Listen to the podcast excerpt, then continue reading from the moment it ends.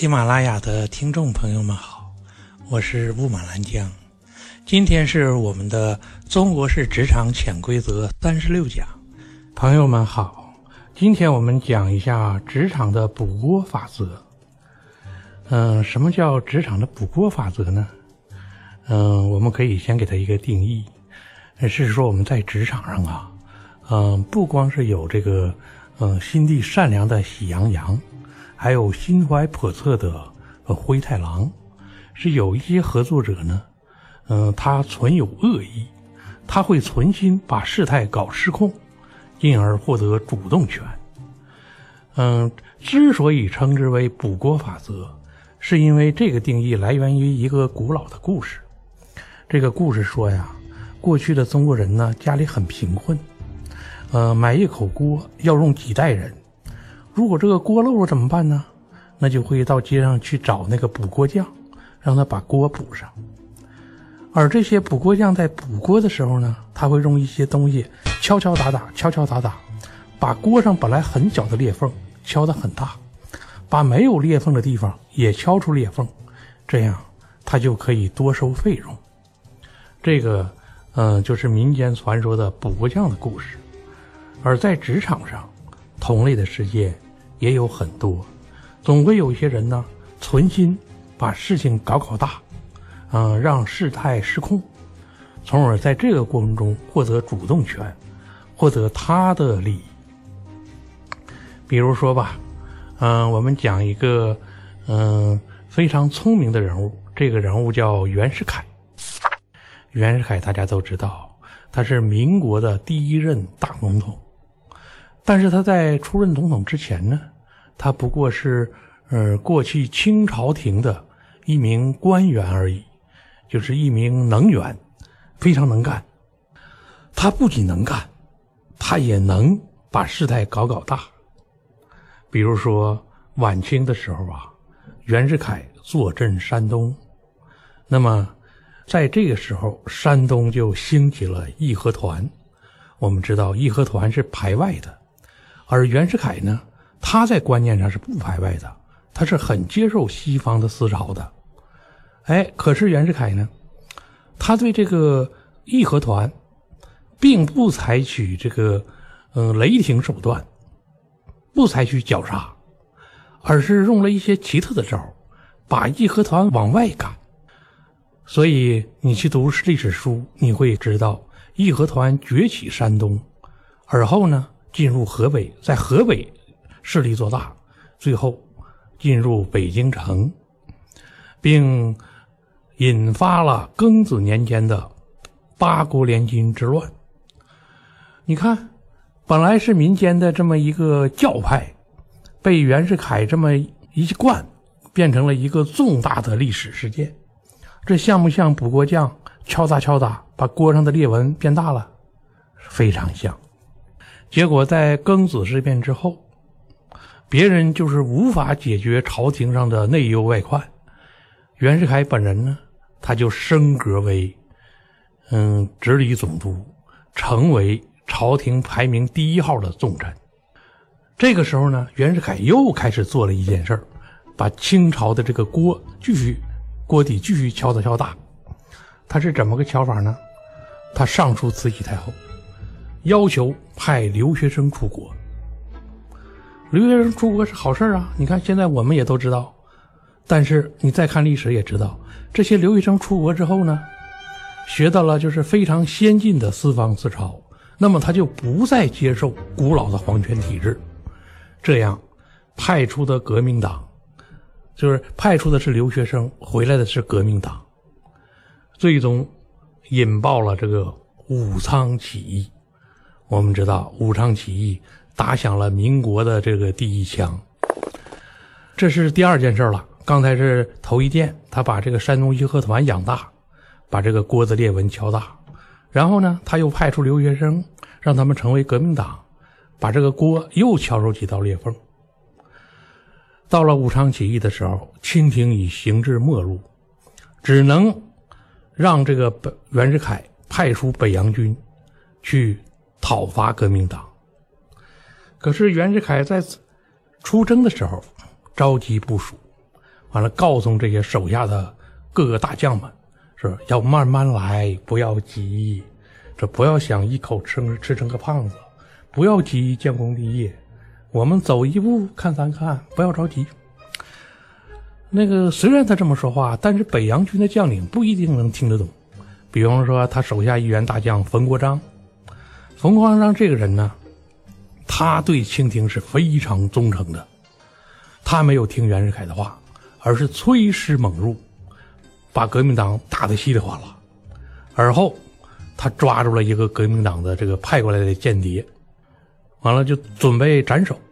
斩首时候，手下人就告诉他说：“是这个，嗯，冯帅，说你做事前能不能先问一下大老板的意见？”这冯国璋说：“这革命党这必然要杀头的，说还要问大老板呢？问袁世凯的意见吗？”手下人说：“最好问一问。”于是这冯国璋呢就拍电报给袁世凯，问一下说：“我现在逮着一个革命党，应该如何处理？”袁世凯给他冯国璋拍了一个非常非常奇怪的电报，说：“你跟我的儿子袁克定商量商量。”当时这冯国璋好奇怪呀，说：“革命党的事跟你儿子商量什么？”但是老板有话不得不听，冯国璋就给袁世凯的儿子拍了个电报，说我这逮着个革命党，准备杀头，你应该没意见吧？万万没想到啊，这个电报一去，袁克定就炸了，连拍无数电报，破口大骂冯国璋，就命令冯国璋立即释放革命党。那意思说冯国璋敢杀革命党，那是那个就是他们袁家的八辈子仇人。当时看着那些电报，冯国璋一下就哭了。他说：“我就是想为朝廷做点事儿，咋就这么难呢？”说到了这个时候，他才知道，他的老板袁世凯不过是一个非常巧妙的补锅匠而已。他是要存心摧毁大清帝国的皇权体系。事情最终的发展，正如这个我们读到的历史，最后。北洋军讨伐革命党，出师不利，不是出师不利，是他压根就不不给你好好打。然后呢，袁世凯反过来见隆裕太后，当时慈禧太后是死了，是这个朝廷说话的呢，是隆裕太后。慈禧太这个袁世凯见到这个隆裕太后啊，就说了，说是要灭革命党很容易，很容易，说只需要拿出一千两百两银子，咱们立即给他灭了。这是军费呀！说当时这个隆裕太后就哭了，说是袁爱卿，说你是知道我们清帝国的，现在穷的叮当响了，说是别说一千两百两银那个万两银子，你就拿个一千二百两银子，我们都拿不出来。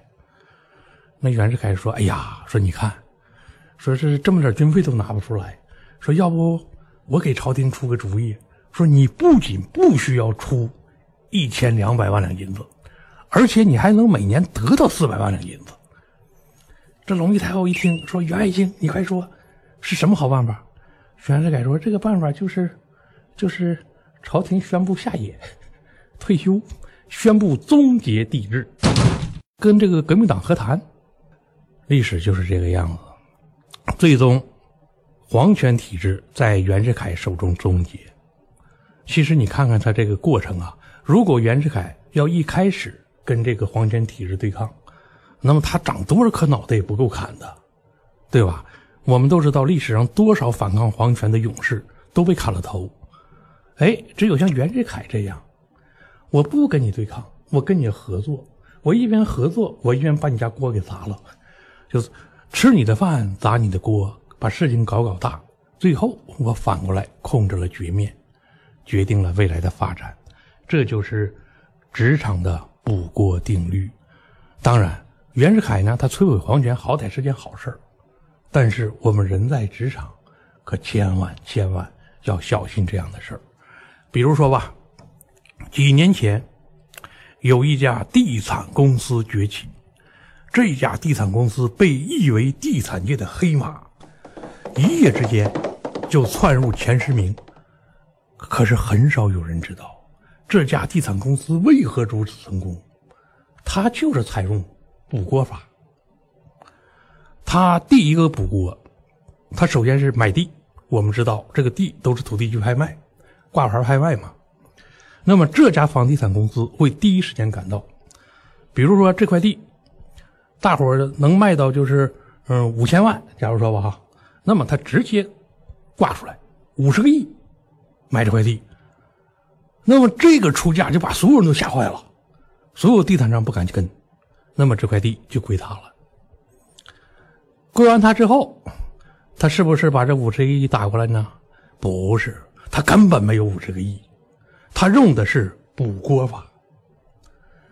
首先，这个官员认为这个拍卖结束了吧，等着收钱呢吧？哎，他这边派出各路人马，开始请官员往死里喝酒，不停的称兄道弟，不停的说，就是这个官员会不停的催啊，快把款打过来啊，打过来，我好跟上面交代。哎，你越催，我越拖着，拖着，拖着，拖着，一直拖到这个官员变得非常危险了，然后我才跟他说。你说你这块地哪值五十个亿呀，对不对？你跟上跟你们上面领导说说，对吧？事儿哪有这么干的？这么块地你卖五十个亿，那房地产价格这么高，老百姓都多大意见呢？对不对？咱们不能这么干，对不对？说是我建议这块地呀，咱们就两千万算了。完了呢，这个两千万，哎，老实说，两千万我们也没有。我们的意思呢，这块地就哎，你就先拿过来，我们先盖着，等盖完这个房子卖了，咱们把两千万给你打过来。那些官员都已经被绑到了他这个车上，要么就说我拍卖五十个亿被人骗了，我无能，那么承认自己无能，很可能要引咎辞职，没有人愿意引咎辞职，就只能跟着他们一块儿来砸这个锅。那么这块地等于你看，他一开始拍出五十个亿，等一分钱没有落入他们手之后，之后怎么办？之后找城建公司给我来盖。说城建公司说别人雇你盖这个楼多少钱？哦，你说要两个亿，我这三个亿，五个亿，你给我抓紧盖。那城建公司疯狂的盖，然后找二级公司、销售公司，说你这个销售一栋楼，说你这个提成多少？说你百分之二十，哎呀，太低了，我这百分之六十。然后找什么策划公司给我策划广告，对吧？说你这别别人要广告费多少？说是那个啊，假如说两万，我这十万。对吧？说是你这买街头广告牌说你这广告牌别人会那个出多少钱？说一年二十万，我这一年五十万。就是说他们开出的口子都比那个正常的客户要大，这样大伙都接他们单。等接完之后呢，还是跟卖卖方跟这个拍卖地一样，还是按照补锅法。然后这个楼已经建起来了，然后再跟你慢慢谈嘛，你急什么呀？你说你盖这么破楼，在别人那要两个亿，到我这要三个亿，你好意思？哎，还是不停的喝酒，把这个人想办法绑到自己车上。然后呢，这个销售公司，你销售完了，销售完了之后呢，我再跟你慢慢谈。哎，你卖这么一栋破楼，你要百分之四十，你脸皮怎么这么厚呢？说最惨的是小小的设计公司。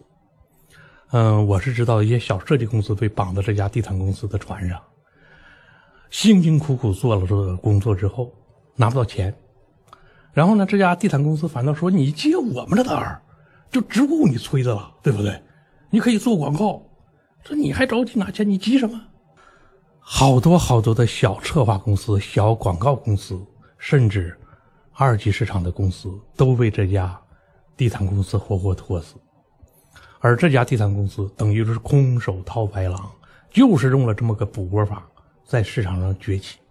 但我们知道，当大伙都知道他这个办法的时候，他们很快就沉寂了，消沉了。但他是消沉了，可前面死掉的那些公司，谁替他们挖坑啊？这就是残酷的市场竞争。大家千万不要以为市场竞争全都是嗯满脸微笑的拥抱。拥抱是有，如我们在一开始说的，在职场上喜羊羊有无数，但灰太狼也确实有，一定要警惕职场上的灰太狼啊，各位亲。那么，我们如何选择合适的合作伙伴，避免对方是一个心存恶意的补锅匠呢？那么，呃，我们关于这个也有一套方法，就是六步。嗯，第一步呢，跟别人合作一定要倾注于自己熟悉的专业领域。这什么意思啊？就是你熟悉的领域，你占主动啊。对方就像想把事儿恶搞，你也能看懂。你进入你不熟悉的领域，对方究究究竟是善意经营还是恶意经营，你无法得知啊。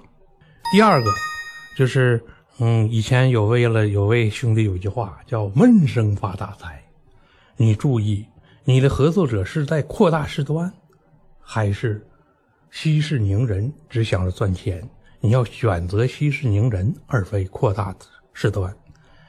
第三个呢？第三个，市场有市场的行规，如果对方开价不走不走寻常路，那么在背后一定有你想不到的陷阱。比如说吧，你这个产品正常价格像我们刚才说的是两万，现在有人要给你开出十万，相信我，肯定有个八万的坑等着你来跳。第四个，永远要寻找那些解决问题的人合作，而不是寻找那些制造问题的人合作。有些人是善于制造问题，把他交给竞争对手，是一个就是很好的猪队友。可是他在我们身边，那麻烦可就大了。第五个，做事谨防舆论。商业法则是跟舆论不相容的，有时候炒作是需要的，但你一定知道这种炒作是不是有人在刻意的把你的锅上的裂纹再敲大一些。第六个，职场它是一个循序渐进的过程，永远不要想着一口吃成一个胖子。凡是被绑到这个补锅匠战车上的人，都是脱离了常规经营，希望跳到一个什么风口上。风口不是没有，但所有的风口都是专属个人的。